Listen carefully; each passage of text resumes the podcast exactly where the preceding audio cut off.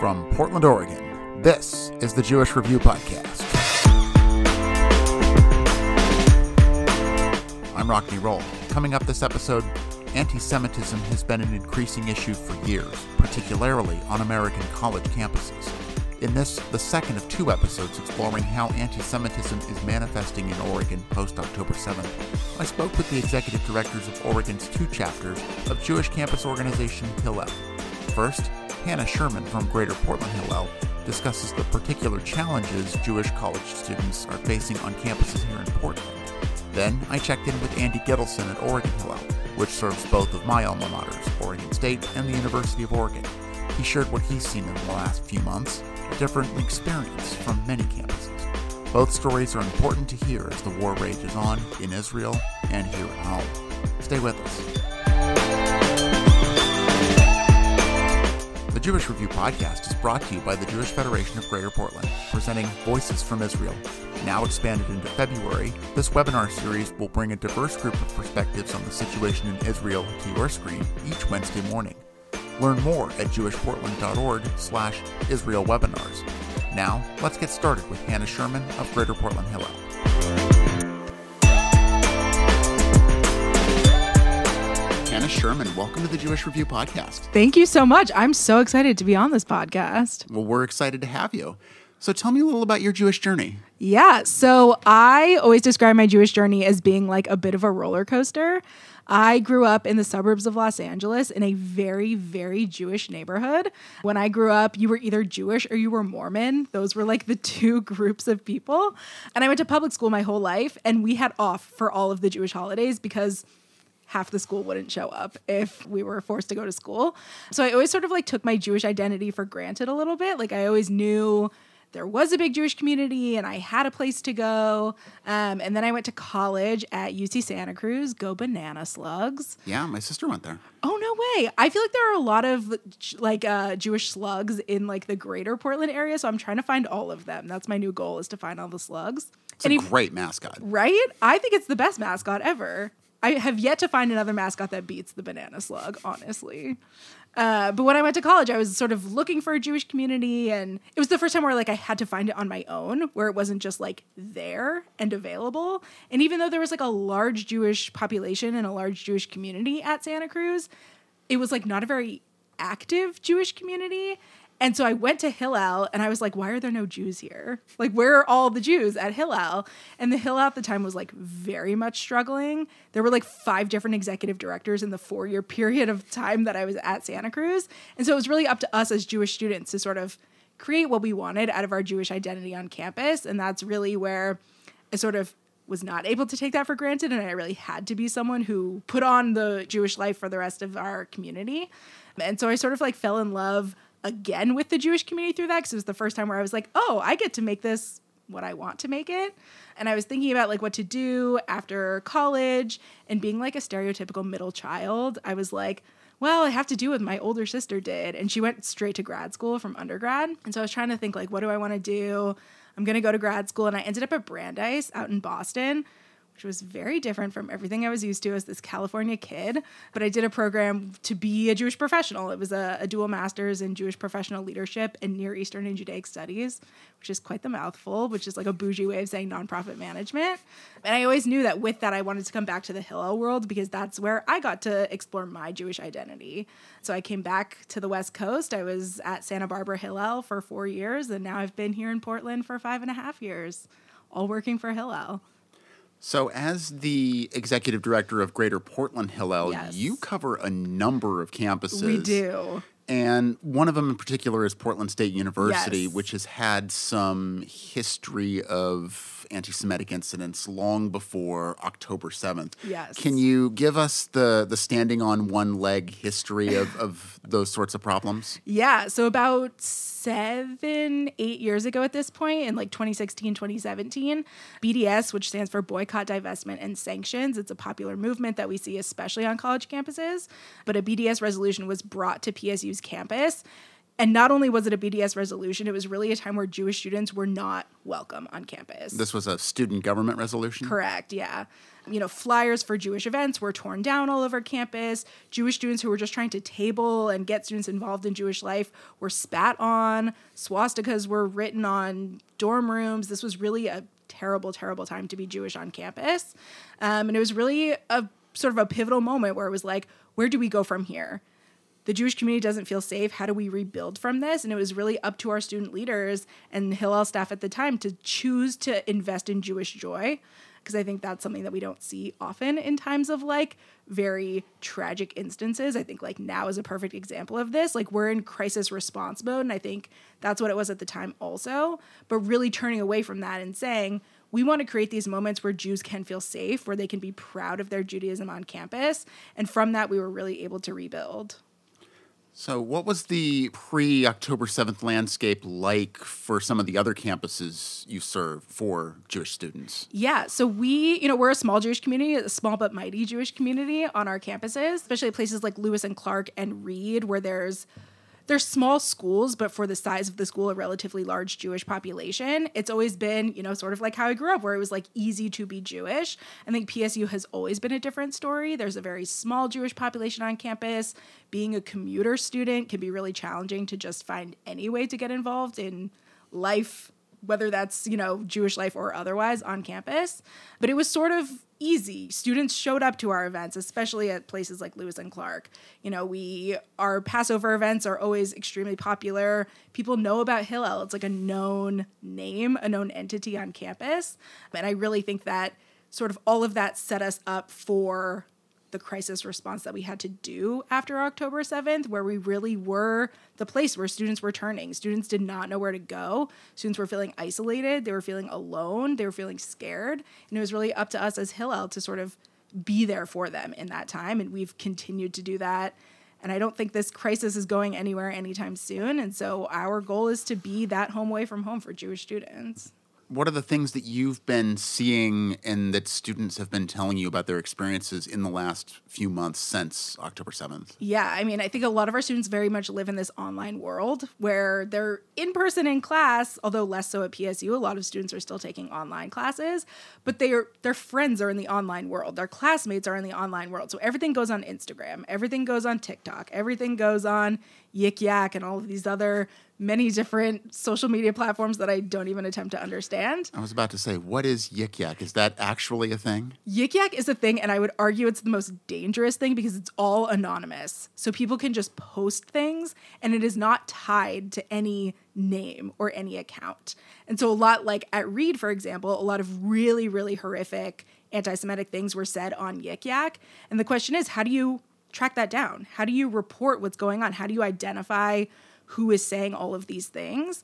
And so that really has been where we as Hillel are just stepping up as that support system because students are hearing what their classmates are saying, they're hearing what their professors are saying, they're seeing other student groups sign on to really inflammatory statements saying that Israel doesn't have a right to exist, calling for you know, our student governments and our university administrators to divest from all companies that are involved in Israel and providing aid for Israel. So this is a, a time for our students where they're scared and not sure what to think and really just looking for that support in any way that they can get it has it mostly been from in terms of things that have happened not just online but in yeah. in person in what we might call the real world even though online experiences are yeah. very much real is it mostly other students that are that are driving these incidents or faculty teaching things that are I don't even know if dangerous or uncomfortable or what exactly the right word is, but where is this where's this coming from? It's coming from everywhere. It really it's coming from professors who are using their platform in class that might have nothing to do with Israel. They might be a social work professor, they might be a history professor, but in a subject that has nothing to do with Israel Palestine and they're using these platforms to talk about what's going on and not only talk about but, but come at it from a very biased point of view and if you're a student, you know, you're an 18 year old student who's in college, you're this is your first semester, you hear what your professor is saying. And of course, you're going to think, oh, that makes sense. My professor is saying it, so it must be true. And I think that's where the really dangerous part of this comes in is that professors have this platform to be able to talk about their own biases in a way that is, you know, it's viewed as part of an educational platform. And I think that is really dangerous. And for students who are looking for advocates in the educational field, they're feeling, you know, isolated. They're feeling as if their professors aren't a support system for them and as if they can't speak up because there are so many power dynamics that happen in the classroom. And again, you're a young student, your professor is saying something they're grading your papers at the end of the day. They're telling you what grade you get on your assignments. It's scary to speak up and say, "Well, actually, I don't disagree. I don't agree with you on that." Or actually, my family is Israeli and this is my experience. There's no way for students to be able to feel comfortable doing that. So it's like on the professor level and then classmates. Their, you know, their fellow students are again posting a lot of infographics on social media and bringing these conversations not only into the classroom but into the dining hall and into the dorm room and it's hard to it feels inescapable truly at this point. You know we're two months past october 7th and our students are still dealing with this every day. It's still a, a topic of conversation that has not gone anywhere. In fact it's intensified at most places. Um, and the question is for our students you know when they come back from winter break in a month from now is it going to be like this again? And a lot of our students are really scared to come back in january feeling that this is going to be their whole academic year where they have to defend themselves and defend the state of Israel when they're just Jewish students on campus who want to go to class and who want to graduate and who want to make friends. And this is really something that's, you know, getting in the way of all of that. And a, a lot of whom also, I, I think it would be fair to say, have sympathy for what's going on in Gaza and happening to the Palestinian people who are also themselves victims of Hamas. Totally. We very much live in this dichotomy where it's like you're either pro Israel or pro Palestine. And I very much disagree with those words because you can be both. Exactly what you just said. You could be a Jewish student who very much feels for the plight of the Palestinians living under Hamas right now and feel for the Israelis who are being attacked in their homes and killed. It's not an either or. And I think we're being pushed into that world where it is you must feel one way or the other. And that's just not realistic. And most of our students live in that in between. But as Jews, we are now being told, like, oh, you're pro Israel, which means you support Bibi Netanyahu, and which means that you support killing of Palestinians in Gaza. And that's absolutely the farthest thing from the truth. And yet, that's what we are being told about ourselves right now. Have we seen the return of any of the the the kind of things you described from Portland State a few years ago, like swastikas on buildings, like direct threats against Jewish students? Yeah, so I would say Reed, ha- we've really seen a lot of this. There have been multiple swastikas found all over campus, in bathrooms, in the library. And again, like on these anonymous platforms, there have been a lot of sort of veiled threats to the Jewish community.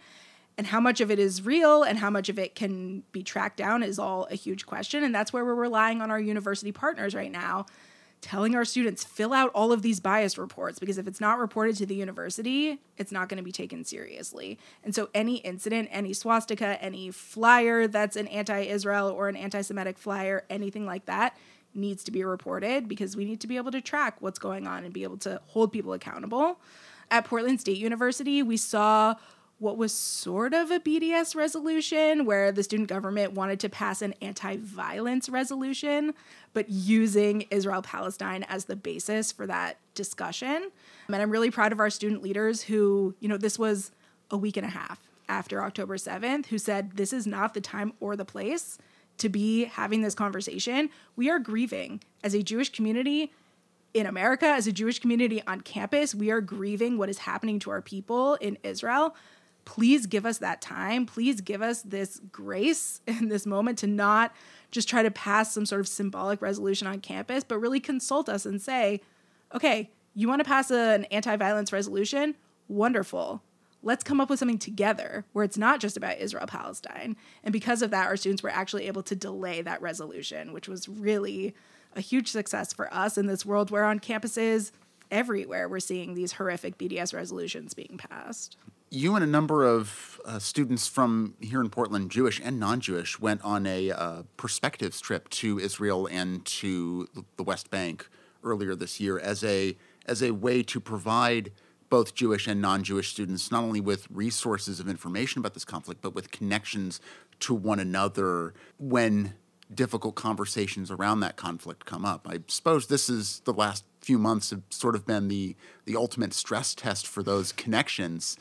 What's the verdict? How how's it fared? Yeah, so actually that resolution that I was just talking about at Portland State, we have a student that we took on that trip, a non-Jewish student who's a student senator at PSU, who in that moment in that room where the tensions were very very high, stood up and said, the safety of our Jewish community on campus is what we should be talking about right now, not some theoretical resolution that's not actually going to make a difference on our campus. So I feel like that is the perfect example that we, you know, invested the time and energy to meet these students, to bring them to Israel, to bring them to the West Bank, to see what's going on.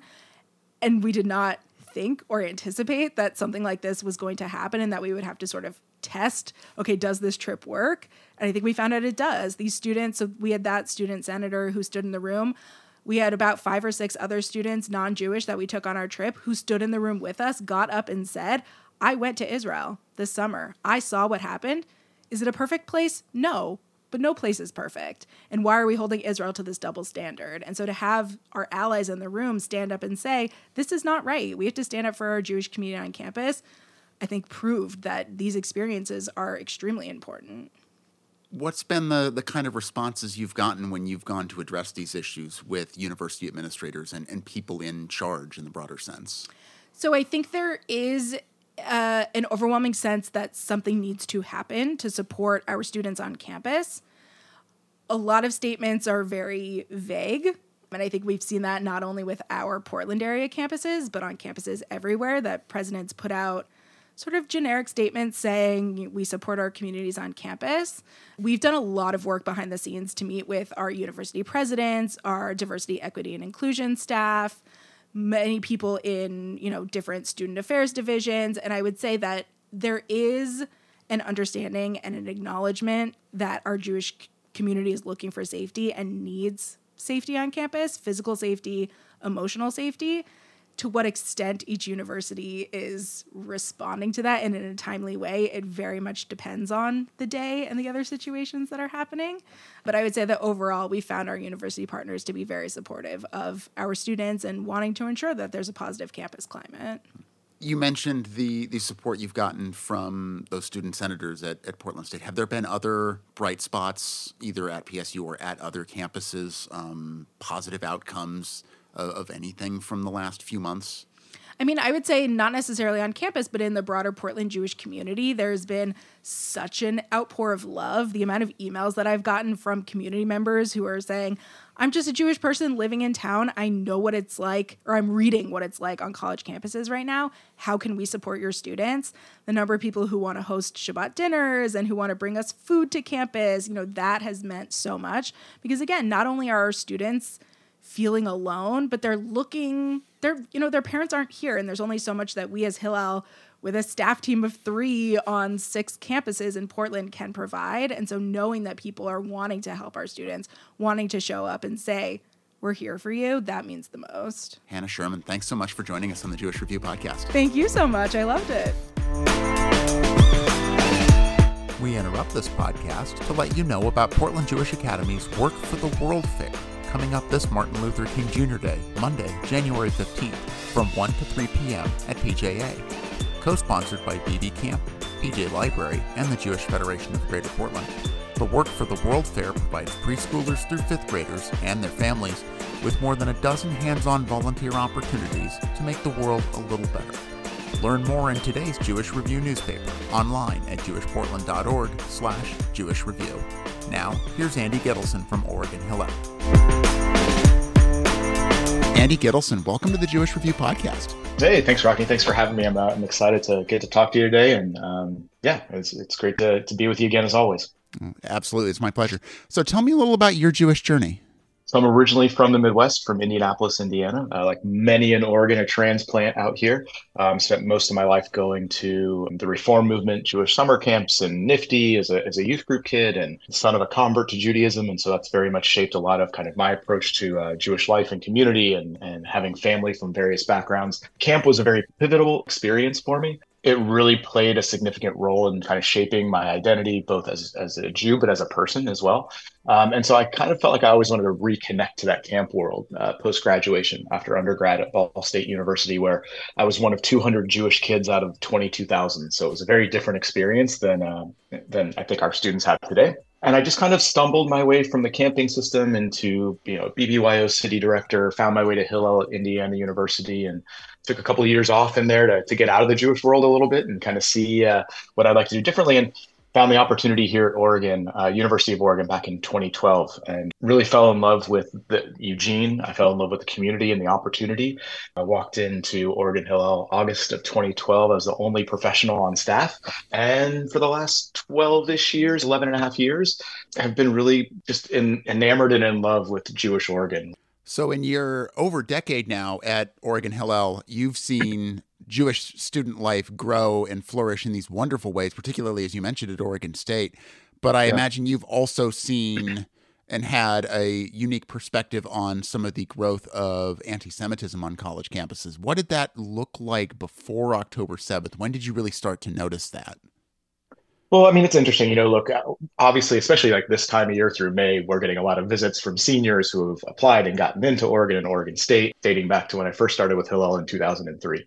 Is there anti Semitism on campus? The answer has always been the same yes. We can't control stupid, right? We, we can't control, and I mean that to say, we can't control someone coming in and having ideas that are hateful and hurtful and, and expressing them in the environment of a college campus. But what we can control and what we've worked really hard to do at University of Oregon and, and, as we've gotten going at Oregon State is to really deepen our relationships with our campus partners, uh, not just our presidents. I think a lot of pressure gets put on the president of the university as the figurehead, and but but really working with student affairs, deans of students offices, DEI offices to think about how is uh, the campus climate for Jewish students? How are we elevating anti-Semitism in education into the lens of DEI, and then how are we creating a landscape that is supportive not just of Jewish students but of all students. You know, I think anti-Semitism is usually a linchpin.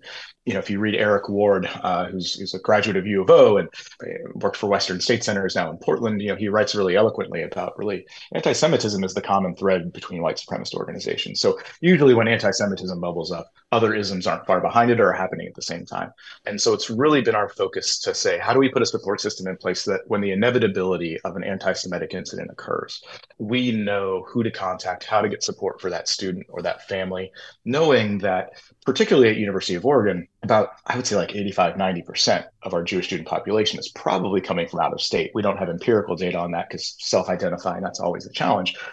But how do we make sure those students who, even if they're from Portland or Eugene or Corvallis, wherever they're from, they have the support they need? And those relationships take a long time. You know, we're not embedded in our universities. Uh, most of the Hillels across North America, primarily, were separate 501c3 nonprofits that function um, in partnership with our universities. And there's other great Jewish organizations, Chabad's and other, you know, and other great uh, orgs that really help weave together the fabric of Jewish life on our campuses. Hillel in general is uniquely positioned that we typically are the ones with the deeper relationships. We also are, are, are committed to engaging with the non-Jewish student population for the purposes of finding support. We know our students are living with roommates and friends and fraternity brothers and sisters. And so how can we welcome those folks, show them a bit of who we are, right? Which is a long answer to your question. But but you know that's been our approach over the years. Is is again we can't control anti-Semitism. We've had incidents whether it's been someone drawing something on a on a whiteboard outside of a dorm room, posting a flyer around campus, verbal comments, whether it's uh, we, would call them liquid courage verbal comments on a Friday night of students who've maybe had a little bit too much to drink and they think they're being funny and maybe it's not intended. And then very directly intended incidents, right, that, that are directed towards students. And so ensuring that we get those reported, making sure that it gets on the university's radar, we can support those students in the wake of those incidents and make sure whether I've gone to mediation um, on behalf of a student who is part of a, a more uh, significant um, anti-Semitic incident over the years and making sure that they had the support that they needed. And, and so that, that's been our approach. That's what it's always looked like. Um, sometimes it bubbles up more or less oftentimes the more challenging thing is is the the non-campus community and how does that impact anti-Semitism? So there was a pretty famous incident a few years back at the ULO and at OSU the following year where a known white supremacist neo-Nazi drove up onto campus with a, a van, a truck laden with really horrible, you know, Nazi symbols and, and swastikas and horrible imagery and put his money in the parking meter and you know, stood on the back of his truck and said awful things. And then the university, when his meter was up, ex- escorted him off campus. That we, you know, those are folks that are coming from the outside. They're coming into free speech zones and, and areas on campus that it is unfortunate protected speech but then how do we support the students in the wake of that protected speech and it, and it happens not just with with anti-semitism we get street preachers that say pretty awful misogynistic things we get you know folks that say things that are anti-lgbtq we get people that come in and preach against you know migrant communities and and, and our muslim friends as well too. Those things exist on our campus and that's the struggle between you know freedom of speech freedom of assembly and then supporting the, the, students who are harmed by that speech and then working with the general councils of the university to make sure that if things go over a line that we have some of the levers that, that are in place to to ensure that when it crosses a line it doesn't happen again we do the best that we can to prevent it in the future well you mentioned that campus climate how has that changed if at all in the wake of October 7th? What does it what does it look like for students right now to be Jewish at UO and OSU? Know, it's a great question. I'll start at 30,000 feet because the answer is really different depending on the campus that you're at. I think that we've seen on the news campuses that are really struggling with high visibility. Cornell University is, is a pretty well known incident where you had direct threats made against Jewish community in a Jewish living center. Um, there was a, a, real sense of fear among that campus. You know, there's other other campuses that deal with on a more regular basis. I wouldn't even say pro-Palestinian, but anti-Israel, right? That, that that delves directly into anti-Semitism. Not you know, not entirely every time a group of people support Palestinians does it delve into anti-Semitism, but some of these instances are just they're abrupt, they're in your face, and they're they're undeniable. Um, and other campuses have been more quiet, right? And so we're trying to, as as a Hillel movement, we're trying to paste the picture together to understand where things are happening more often, where they're not. And we're seeing a difference in a lot of the campuses that are in more urban settings, right, where there is a larger population around them. Mm-hmm. And therefore, you have a larger number of ideas that can be generated. And therefore, you have people that might assemble and, and come together that want to disrupt or, you know, and, and do those things. And, and, they're challenged by a whole different set of challenges that we're currently not seeing down at U of O and OSU. And it would be nice to pat ourselves on the back and say, hey, it's because we've spent all this time, we've built all these relationships, and maybe that's part of it, right? But I don't think so. I, I, do think it's you know the size of the communities, it's the the ideas that exist within those communities, and those pouring onto the college campus. So for U of O and OSU, it's been relatively, so to speak, in that landscape that we were talking about, with some some really heavy incidents happening. It's been fairly quiet. We've had a couple of rallies. We've held a couple of you know visuals to support and remember you know those lost in the horrific terrorist attacks on October 7th. And we've been grateful that those who don't share our ideas have not protested us and have allowed us to have our space as well too. And I think that's part of it, right? So how do we avoid conflict sometimes? It's just by not engaging with each other. But as we've been listening to our students, you know, there are some that are just going about their daily business as they would any other day, right? They, they don't feel any more or less anxious or worried. They don't necessarily have a sense of physical safety. They feel comfortable to wear a Jewish star, Magen David, or a kippah, or different things like that to identify. We have, you know, students that really don't want to come to things where it's large Jewish spaces, right? They, they really have this kind of sense that a fear uh, about being in those spaces and, and what will happen if. Uh, we've certainly, like many other Jewish institutions, increased our security. You know, we've ensured because October 7th happened, you know, on Simchat Torah and a Chag and then on a Saturday, you know, we made sure that we sent resources over to Chabad, right, on campus because we knew that Rabbi Beryl, who's wonderful, was not probably going to be in the loop. And so we wanted to make sure that they had the resources there to ensure that they could be safe as well, too. And so I think it brought a real sense of community, I think, that we're not really used to. Um, I think we're really, as Jewish institutions, tend to be siloed in, in our spaces and want to own our things and put our hechsher and stamps on things. And, and I think in the moments following October 7th, there's a real sense of, you know what, Kol Yisrael, like we're all in this together, right? To, to whatever degree. We can hash out the other differences on theologies and, and how we observe things and you know our level of kashrut or not kashrut, all that stuff, right? But for the moment, we need to be there for each other. And I think um, we've seen that on our campus. We've had students who are involved in, in, you know multiple Jewish organizations that have come together to plan visuals and rallies, and it's been less about who's there, but all of us rolling up our sleeves and saying, "What can we do to support you?" I think we've seen a slight, you know, we've seen a slight impact in terms of turnout at certain events and different things, right? I think there's just a sense of where people's comfort level is, but overall, we're still engaging. You know, at U of O, well over 450 Jewish students, 580 total students at Oregon State. Um, we've already connected with more students than we did through May of last year, you know, which is fantastic, and it's telling about that need for community to want to come together. And how have, in your conversations with individual students, one on one, how have the the attacks affected them and the the aftermath of those attacks that they've seen? Maybe not just on campus, but in sure. in the wider world, particularly online, because we know that you know the the virtual yeah. world is also the real world. Yeah, look, you know, I'll take a step back on this one because it's we're a little unique. We were in Israel August 29th to September 9th with 44 students, 22 leadership students from each campus, University of Oregon and Oregon State. Of the 44, 34 were non-Jewish student leaders, right? And then 10 were Jewish student leaders. Hannah ran a, similar trip at the beginning of the summer for PDX Hillel. It's a great project. But we were in Kfar Aza exactly one month prior to uh, October 7th.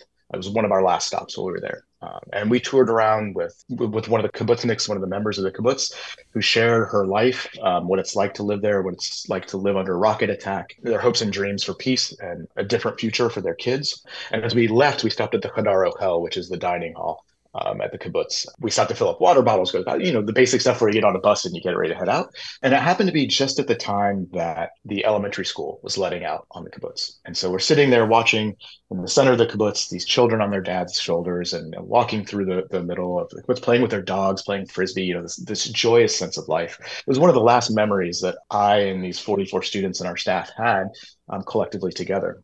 The woman that went through with us, her husband was murdered on October 7th many of those children um, that were there are, are, not alive. They're not with us. Some are some are kidnapped. Some have been released. Some are still there. We don't know the whereabouts of others, right?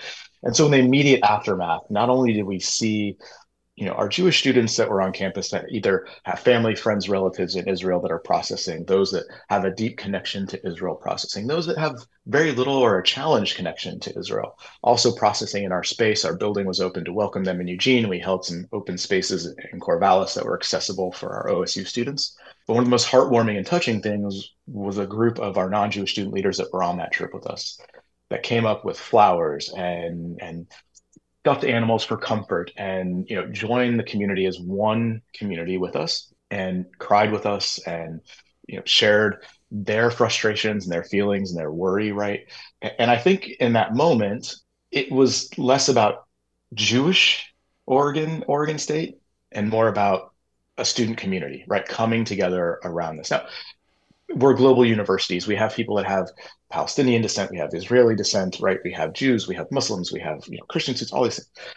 So the idea that there's one way to feel in the wake of this, you know, is, that's impossible, right? It's an impossible thing. But that sense of community was different. I don't think, you know, 12 years I've been there, we've had the Tree of Life shooting, we've had multiple flare-ups between Hamas and Israel over, you know, over the time and different operations that have taken place this was unique in that sense of people seeing the immediate humanity and and really in that moment um, feeling deeply pained anger frustration sorrow kind of all simultaneously. I don't want to say that we were glad to be there but it was great that we could host that space and bring that community together and be collectively be that support.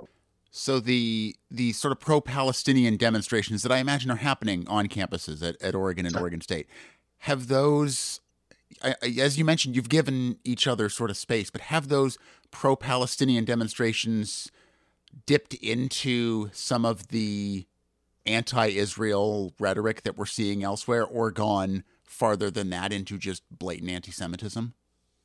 You know, look, I, will say 100%. You know, um, there's been two at the U of O. There was one at Oregon State that was actually organized by a, a Palestinian student, student of Palestinian descent that's on campus. Um, and in partnership with an Israeli student who was very much like the two of them were like, you know, or had Israeli connectivity. It was like, listen to Israelis, listen to Palestinians, listen to Muslims, listen to Jews, right? Like, listen to the viewpoints. Like, that to me is a healthy space, right? Like, I, I may disagree with some of the statements that were made there, but if we're creating space for other voices, like that, that can be okay. You know, I'll be honest, Rockne, I, the, the rallies are the rallies. They, they're they're almost what we expect them to be, right? My bigger challenge and where I think that the bigger issue is, especially in on university settings, is this idea of academic freedom and professors who are seemingly teaching a class that has nothing to do with the Israeli-Palestinian conflict, and they stop doing what their syllabus says and they shift gears totally into the space of the Israeli-Palestinian conflict, whether it's closing the door and talking about their own political beliefs about you know why someone should support which side, showing videos that again have nothing to do with medical ethics or have nothing to do with English 101, right? These are, they're using their platform, right? That to me is more troubling. That's where I'm really appreciative. And I think that while our relationships we've built over the years haven't been the reason things have been calmer on our campuses, I do think the responses that we've gotten are directly tied to the relationships that Hillel has built with our academic uh, units. Um, we had an incident with a professor at U of O, and within not even a half day, a message goes out from the chancellor and the provost, basically saying to the to the faculty and GTFs, the graduate teaching fellows, stay on topic. Your classrooms are the space for learning about the subjects that you're teaching, right? Um, I would have less of an issue if a faculty member said to students after class was over, hey, if anybody wants to stick around and talk about this thing happening, I'm happy because now you've opened the door and students can choose without penalty for their grades. You know, you're almost held hostage as a student to a degree where you don't want to necessarily push back in those spaces. And I think what's even more challenging for students that I think we're all seeing on our campuses are the Jewish students who vocalize their support for uh, Israel or denounce, you know, Hamas and terrorism, or might be challenging some, you know, narratives in classrooms, then get looked to to be the voice of the Jewish people or to speak on behalf of all of Israel. And that's an unreasonable request that no one else would be made to do in any other situation. And so I think, you know, and where we're starting to see the challenges are, and this is really bubbling up from our staff teams as they've been interacting with these different, different academic units, is you know, why is it that the Jewish community can't define what anti-Semitism is, or people tell us like that's not anti-Semitism. You're just you're just taking it too seriously, right? Or or you're not reading into it the right way. But would we ask the same thing of our other minority or underrepresented communities? Like, would we trust a woman when she says something is misogynistic? But then no, no, you're just being overblown. Like we say the same thing for our Asian American community or, or our Black community, right? Like, no, if you tell me that it's anti-Black racism, I'm going to believe you now, if you have internal conflict about what that means, if there's differing opinions within the African American and Black community about what is and what isn't, that's no different than the Jewish community where you have anti Zionist Jews and Zionist Jews. That's an internal conversation that we should have the agency and the right to have without challenge from the outside community. Their job is to listen to us. And when we say it is or it isn't, listen to us. You know, we should be afforded that same that same support. Andy Gitelson, thank you so much for joining us on the Jewish Review podcast. Thanks for having me, Rockne. I appreciate it. That's a wrap for this episode of the Jewish Review Podcast. Thanks to Hannah Sherman and Andy Gitelson for sharing their experiences and for all they do for Jewish college students throughout Oregon. And a special mazel tov to Andy as he takes on a new role with Hillel International, mentoring Hillel staff around the country. If you like this episode, please leave a five star review on the podcast platform of your choice to help others find our show, and click subscribe to get our latest episode every two weeks. If you have questions, comments, or suggestions, please reach out by email to editor at jewishportland.org. The Jewish Review Podcast is a production of the Jewish Federation of Greater Portland. Special thanks to Daniel Berger. Our theme music is by Isaac Joel. I'm Rockne Roll. Thanks again for listening. Until next time, all the best.